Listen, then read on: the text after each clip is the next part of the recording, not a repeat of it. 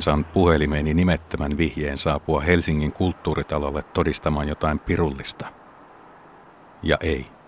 Nyt ei ole kyse norjalaisesta hepibändistä, vaan jostain salaperäisemmästä. Itse asiassa Kultsa ei ole vihjeen mukaan edes varsinainen kohteeni, vaan motelliksi kutsutun paikan koordinaatit ilmoitetaan minulle saavuttuani tapaamispaikalle. Vaikka koko juttu herätti minussa levottomuutta, tunsin, että toimittajana tehtäväni on tutkia asiaa huolimatta persoonaani tai mielenterveyteeni kohdistuvasta uasta. Tapaamispaikalla tuntuu maleksivan muitakin ihmisiä, joiden kehon kielestä voi päätellä, että he ovat syöksymässä samaan turmioon kuin minä. Muutama heistä yrittää esittää rohkeaa, mutta käsien tarina paljastaa alkukantaisen vaiston käskevän heitä juoksemaan vielä kun he voivat. Lähestyn heitä varovasti. Anteeksi, mutta oletteko te osallistumassa tuohon motelliin? Joo, kyllä. Mitä te odotatte tapahtuvan sillä motellissa? Mä en osaa yhtään odottaa. Mä oon ollut kaikista hänkeästi, niin sitten ne sano mulle, että on nyt tosi niin kuin, että ne on keksinyt jotain ihan uutta, niin mulla ei ole yhtään odotuksia. Tämä on mun ensimmäinen kerta, niin ei mitään haju, mitä tulee vastaan, mutta innolla odotan. Jotain aika kauheita varmaan kuitenkin.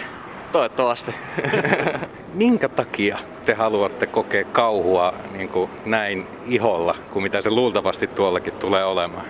No mä oon aina ollut kauhea kauhuleffa friikki ja tykännyt hirveästi siitä adrenaliinista kauhun tunteessa, niin mä, se on siistiä, kun sen pääsee kokemaan näin läheltä.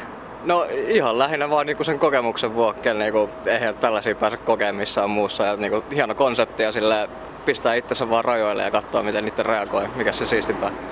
Yhtäkkiä kaikkien meidän puhelimet alkavat välkkymään. Olemme saaneet viestin, jossa kerrotaan lisää vihjeitä siitä, kuinka löydämme motellin. Epävarmoina, toisiamme vilkuilleen lähdemme etsimään kohtaloamme. Vihjeet johdattavat meidät vanhan rakennuksen eteen. Hetken kuluttua ovelle saapuu tunteetonta kylmyyttä henkivä nainen mustissa, joka avaa meille oven. Tarkistettuaan henkilöllisyytemme nainen sanoo värittömästi, tervetuloa motelliin, ja neuvoo meitä seuraamaan häntä.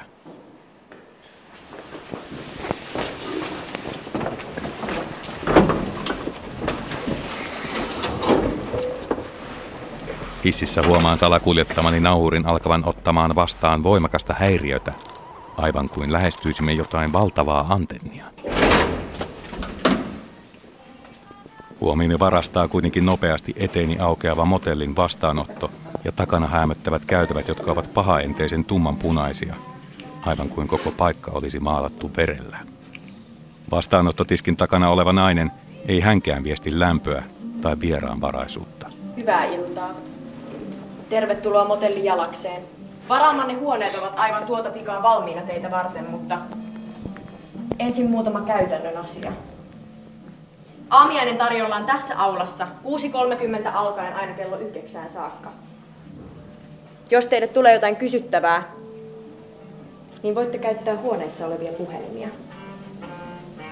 Mutta huomaattehan, että motelli Jalaksen sääntöjen mukaan hiljaisuus on jo alkanut. Vastaanottovirkailija ojensi meille karmiinin punaiset avaimet, kuin ne olisivat polttaneet hänen kättään. Tätä tietä olkaa hyvät. Seuraavaksi hän johdatti meidät käytävään, jossa huoneiden ovissa luki kultaisilla kirjaimilla niiden numerot. Jäin seisomaan vielä hetkeksi oman huoneeni ovelle ja annoin toisten mennä huoneisiinsa ennen kuin aloin avata sitä. Syy oli se, etten halunnut heidän näkevän käsieni tärinää. Huoneeni tuo heti mieleen pikaisesti siivotun rikospaikan.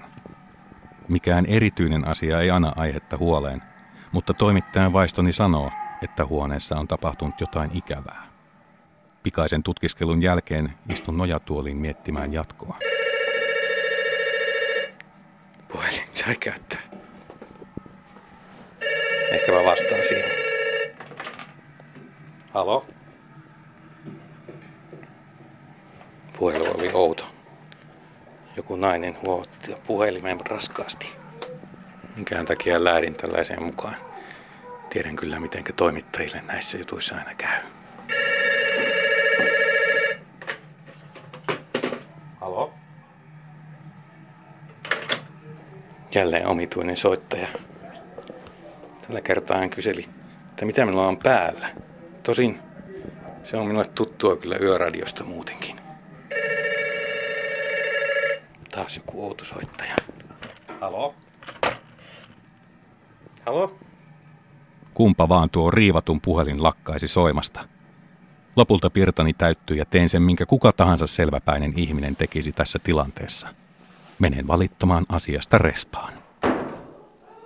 Oletteko eksyneet? Anteeksi, mutta joku soittelee Onko se huoneeseen. teille häiriöksi? On, Niinkö? kyllä. Suosittelen, että palaatte huoneeseenne pikimmiten, sillä hiljaisuus on jo alkanut. No pahoittelut, mutta joku soittelee sinne jatkuvasti. Vai enkö minä sanonut, että hiljaisuus on jo alkanut? Anteeksi. Röyhkeää henkilökuntaa täällä. Jos ette löydä huoneeseenne, niin voi tulla kyllä saattamaan teidät. Kyllä minä löydän sinne ihan. Ikävästä palvelusta nyrpeänä palaan huoneeseeni ja jälleen soivasta puhelimesta huolimatta huomioni varastaa televisiossa luuppina esitettävä ohjelma. Kylmä rinki takamukseni ympärillä hohkaa arktisella raivolla, kun tajuan, että video on kuvattu juuri tästä huoneesta. Silmieni eteen piirtyvä edellisten asukkaiden karmaiseva kohtalo saa tilanteen vakavuuden hitaasti uppoamaan aivoihini, jotka yrittävät epätoivoisesti kieltää totuuden. Aistin ympärilläni sulkeutuvan ansan. Tämä on jonkun suunnitelma. Mutta minkälainen pirullinen mieli vetelee tällaisen kauhuspektaakkelin naruista? Mä olen Antti Vuokko. Mä oon tällainen helsinkiläinen teatterialan sekatyömies. Eli tota, teatteri-ilmaisun ohjaaja ja lisäksi on tehnyt koulukuvausta ja sekalaisia bändihommia ja kaikkea, että näytellyt ja äänisuunnittelua ja sellaista. Kuinka sä päädyit tekemään motellia?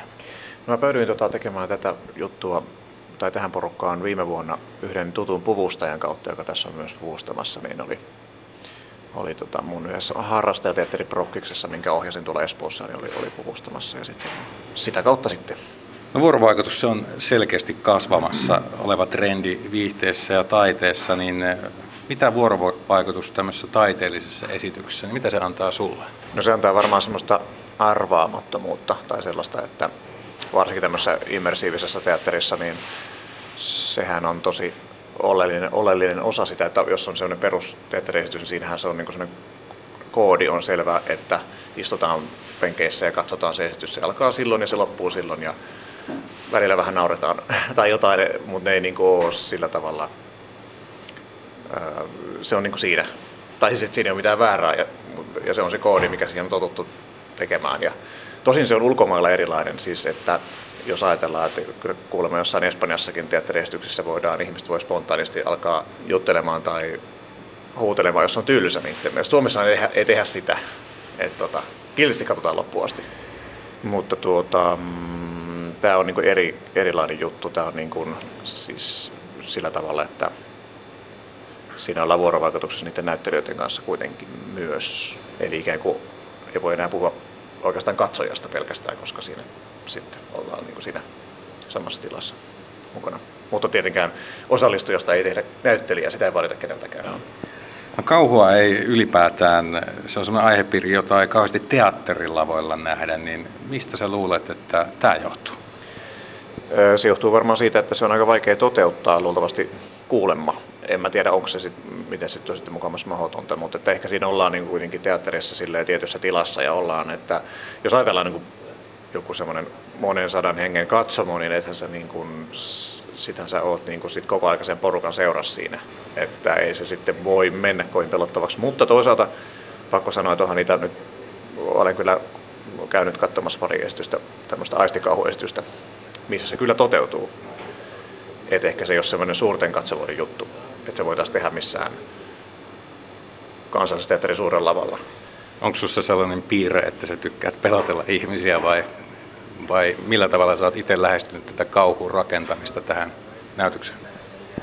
En mä ehkä ole sellainen pelottelija ihminen, öö, enemmän, enemmän mä oon sellainen pelästyjä ihminen luultavasti, mutta tota, aika silleen niin kuin kokonaisvaltaisesti, että on tarina, on henkilöhahmot, on niin kuin tavallaan niiden väliset suhteet ja taustat ja taustoitus ja, ja, ja tota, sitten niin kuin visuaaliset jutut, missä meillä meil on ihan huikea porukka siinä, ja sitten äänijutut, missä on myös ihan huikea porukka, ja tavallaan siinä on niin, mm, se rakentuu niillä kaikilla. Tavallaan ei voi tehdä, ei voi käyttää vain yhtä. Eli, eli tavallaan ei voi ehkä rakentaa mitenkään niin kuin pelottavaa kohtausta millään niin, että jättäisi jonkun elementin pois noista. Että on se näyttelijän työ ja, ja, ja ää, visuaalisuus, valot ja äänet. Tavallaan jos sä jätät yhdenkin niistä pois, niin sit se on niin kuin, ihan sama varmaan jossain kauhuelokuvassa. Että jos on vaikka kuinka pelottava musiikki ja, ja, ja visuaalisuus, mutta sitten jos se joku näyttelijä on jotenkin ihan tosi huono, niin sittenhän se on heti jo niin kuin ha ha ha. Tähän, tähän on vaan hassu. Siinä on, se on, se on aika monen haaste tavallaan. Niin kuin, että, mm, mutta kaikkia näitä kaikkia keinoja, keinoja, lähes kaikkia keinoja käyttäen.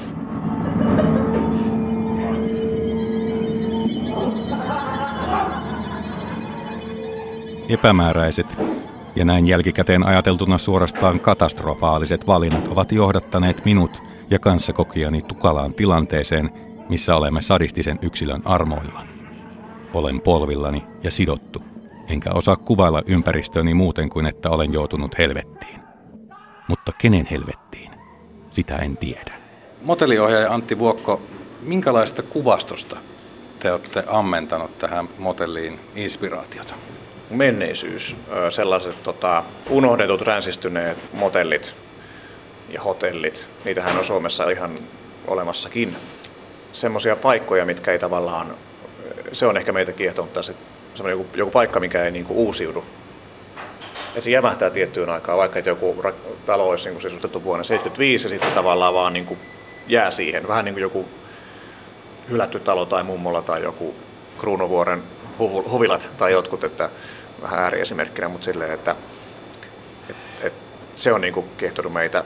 Ja sitten tota, ehkä, en tiedä, onko se kauhu, kauhuklisee, sitten semmoiset tietynlaiset niin suvun, suvun perinteet, jonkun suvun perinteet tai perhe, mystiset perhesalaisuudet. Ja tota, itse asiassa moni, moni on sanonutkin, että on niinku tullut aika sellaisia flashbackkejä johonkin, johonkin tota, kuolleen iso, iso tärin tai isäpuolen huoneistoon tai taloon tai johonkin. Se on niin jännä. Entäpä jotain, osaisitko sanoa tällaisia suoraan tunnistettavia lähteitä, sanotaan vaikka jotain elokuvia, mistä voisi ajatella, että jos pääsisälle rupesi motellia rakentamaan? No itse asiassa huomasin, joku testikatsoja sanoi, että Twin Peaks. Sitten mä taisin, joo ehkä, ehkä joku Twin Peaks juttu siinä on. Sitä ei kyllä tietoisesti, tietoisesti haettu mitenkään, mutta ehkä, ehkä se on se juttu, joku sellainen syrjäkylien semmoinen niin kuin, vähän semmoinen estetiikka ja semmoinen, niin kuin, miksi tätä nyt semmoinen, kaikilla on vähän jotain salaisuuksia ja sä tulet johonkin paikkaan ja sä et ihan tiedä, että mikä näiden tyyppien suhde on ja että tulee sellainen niin epämiellyttävä ulkopuolisuuden tunne. Ehkä me sitä vähän haetaankin tässä, että se kokemus ei ole niin kuin mukava, että se on vähän niin kuin semmoinen, että mit, mitä sä täällä teet. No totta kai, totta kai siis ainahan on, kun puhutaan kauhusta ja motelleista ja hotelleista, niin Hitchcockin psykohan on nyt tämä perushomma. Ja ehkä joku hohto. Ei näitäkään ehkä, mä en ainakaan tietoisesti ehkä ajatellut näitä juttuja, mutta tota, varmaan muut käsikirjoittajat on ehkä niitäkin ajatellut. Miten te määrittelitte, että kuinka pitkälle tämmöisen visuaalisen ja temaattisen sisällön suhteen voi mennä? No tota, kyllähän aika rankkojakin asioita voi kertoa. Varmaan ehkä, ehkä se on mun mielestä tehokkaampaa sille viitteellisesti tai jotenkin vi, vihjeiden kautta kertoa tai tota, vähitellen, eikä sillä tavalla, että nyt yhtäkkiä vaan böö, tämmöinen juttu. Se on niin kuin enemmän ehkä tässä tavoitteena semmoinen vähän hiipivämpi juttu, vähän semmoinen, niin kuin, ei mikään säikyttelykauhu välttämättä, vaan semmoinen niin kuin hiljakseen rakentuva. Mutta mennäänkö aika rankkoihin sfääreihin sitten kuitenkin? Mm, no kyllä siinä niin kuin tämä yksi kohta, mikä mun mielestä on tosi kammottava, niin mennään siinä rankkoihin sfääreihin. Sitten tota, se on aika henkilökohtaista varmaan, että mikä kellekin sitten on rankkaa. Että tota, tässäkin on nähty, tota, meillä on neljä, neljänä päivänä ollut testiesityksiä parisenkymmentä tässä, niin siinä on kyllä nähty näitä kaikenlaisia reaktioita, että ihmiset ovat aika erilaisia siinä, siinä että mitä, mitä ne pelkää, mutta aina joku on jotain pelännyt, että tota, et silleen se onnistunut. Että, joo. Koko paikka on täynnä toinen toistaan epämiellyttävämpiä yksilöitä. Keitä ovat nämä sadistiset olennot, jotka piinaavat tällä tavalla viattomia yksilöitä? Motellin haki yli 60 näyttelijää. Mikä sun käsityksen mukaan on ollut suurin syy, että miksi ihmiset on hakenut motelliin näyttelemään? Ehkä niitä on kiinnostanut kiinnostanut, tai siis tiedänkin kyllä niin kuin monia meistä, meidän näyttelijöistä on kiinnostanut niin se niin kuin genrenä tai että se on jotain ö, uutta tai että se on tämmöistä mm, immersiivistä teatteria tai jotain aivan, aivan niin kuin semmoista uudenlaista juttua, että ei ole mikään perus. Vaikka nämä kaikki tyypit, ketä meillä tässä on mukana, on toki tehnyt ihan tavallistakin teatteria ja jotain. Olisiko joku ollut jopa muumimaailmassa töissä tai mikähän joku Hilarius Hiiri. Olisiko meillä Hilarius Hiiri muuten täällä näyttelyllä? Minusta tuntuu, että joku, joko niistä, nyt en osaa sanoa kuka niistä on Hilarius Hiiri, mutta, mutta siis että se ehkä osoittaa sen, että niinku tämmöiset niinku esiintyjät kyllä on aika silleen niin kuin ennakkoluulottomasti tehnyt vähän kaikenlaista, että ehkä sekin on näille meidän tyypeille niin kuin yhteistä, että on tehty kesäteatteria ja on ollut myös Hilarius Hiirinen ja nyt tehdään kauhua. Et sille, että ehkä, ne kaikki, ehkä kaikki meidän näyttelijät ei ole mitään niin kuin kauhufriikkejä ja se, se ei vaadi niin sitä ehkä, koska kuitenkin tarinaahan tästä tehdään myös ja silleen, että ei se niin kuin, joo. No kun sekä nämä tekijät, varsinkin kokijat on täynnä tunteita ja ehkä joissakin tapauksissa vähän adrenaliiniakin saattaa olla sillä veressä, niin tämmöisessä vuorovaikutustilanteessa täytyy olla aika tarkkana, ettei se tilanne muutu kenenkään kannalta mitenkään vaikeaksi. Kuinka sä oot ohjannut näyttelijöitä toimimaan näissä vuorovaikutustilanteissa? No siinähän totta kai pitää olla ihmisillä niin kuin tarvittaessa kykyä improvisoida sitten, kun ei ole sellainen perusesitys, missä ihmiset vaan istuu siinä paikallaan ja seuraa kiltisti, niin sitten siinä saattaa tapahtua jotain juttuja, missä tota, mihin pitää sitten niin kuin vähän reagoida. Oletteko te keskustellut etukäteen paljon semmoista erilaista tilanteista, että jos mitenkä kokija reagoi nyt vaikka tälle ja tälleen, niin mitenkä siihen kannattaisi sitten suhtautua? Ei me, ei me ole oikeastaan niistä keskustellut hirveästi, me ollaan lähinnä tehty sillä tavalla, että meillä on aika paljon ollut testiesityksiä, että et niin enemmän pel, pel, niin kuin tavallisen har, harjoitusten sijasta, no, tai niitäkin on kyllä tehty, mutta tota, sit lisäksi niin kuin tosi monta päivää testiesityksiä, koska se on ainoa keino, koska tavallaan vaikka mitä, mitä voisi, niin kuin, että jos osallistuja sanoo sulle näin, niin mitä sä sanot sille, eihän niitä voi ei sitä voi tehdä loputonta listaa, se on vaan pakko niin kuin testata. Sanoit kuitenkin, että myös kokijoilla on mahdollisuus vaikuttaa tilanteeseen, jos niin kuin oikeasti tuntuu varsin tukalalta. Mitä siinä voi tehdä? Niin siis on totta kai siis sellainen, että on meillä turvasana, eli jos joku, joku, joku haluaa keskeyttää tämän kokemuksensa, niin se on mahdollista. Mikä on turvasana? No kuulet sen sitten. Kiitos vaan tästä. Olen yhä polvillani, mutta nyt allani on asfalttia ja tuulen vire kasvoillani vahvistaa, että olen ulkona. Tuntui kuin olisin juuri äsken astunut sisään motellin ovista. Ehkä mieleni on sulkenut joitain asioita pois suojellakseen mielenterveyttäni. Kerättyä itseni maasta näin myös muut motellin asiakkaat. Kokivatko he samaa kuin minä? Sekava mieleni hakee jotain järjellistä sanottavaa, ja tarraa epätoivoisesti perinteisimmästä kysymyksistä perinteisimpään. Miltä nyt tuntuu? Vähän shokkitila vieläkin päällä. Ei, ei, ei oikein osaa niin kuin nyt prosessoida oikein kunnolla fiiliksiä. Paluu todellisuuteen Joo. on vaikeeta. Kieltämättä pikkusen nyt. Kestää varmaan hetki, mä varmaan säikyn kadun kulmassa kaikki ihmiset, jotka tulee vastaan, että nyt on hyökkää. Mitkäs fiilikset sulla? No tosi hyvä suoritus taas tehty. En oikein osaa vielä sanoa mitään sen suurempaa. Täpinät on hirveet. Joo, kyllä. Ehkä me pystytään jatkamaan elämää vielä tästä eteenpäin. Joo, siis kieltämättä aina hetki kestää silleen, että se pitää niinku vähän niin kuin prosessoida se kokemus, että mitäs kaikkea mä nyt tuossa niin näinkään. Ja sitten pari päivää yleensä mulla että tulee semmoinen, niin okei, okay, että nyt mä oon käsitellyt sen, mä näin tällaista ja tällaista, mä koin tällaista ja tällaista, ja nyt mä voin niin sit kertoa muillekin, että menkää, että oli siistiä. Turvallista kotimatkaa. Kotimatkalla mieleni alkaa pikkuhiljaa sulattelemaan tapahtunutta. Motelin ympäristö oli tehty niin uskottavasti, että se imaisi mukaansa välittömästi – Pikkuhiljaa tajuntaan hiipivä kauhu rakensi vahvan pohjan yllättävälle ja väkivaltaiselle huipentumalle. Huomaan kuitenkin järkytyksekseni olevani sitä mieltä, että tilanne oli turhan nopeasti ohi ja olisin kaivannut enemmän säntäilyä ja hämäriä henkilöitä lisää. Motel ei ehkä jättänyt minun ikuisia arpia, mutta arvostan sen yritystä suunnattomasti ja toivon sille pitkää ja omituista elämää.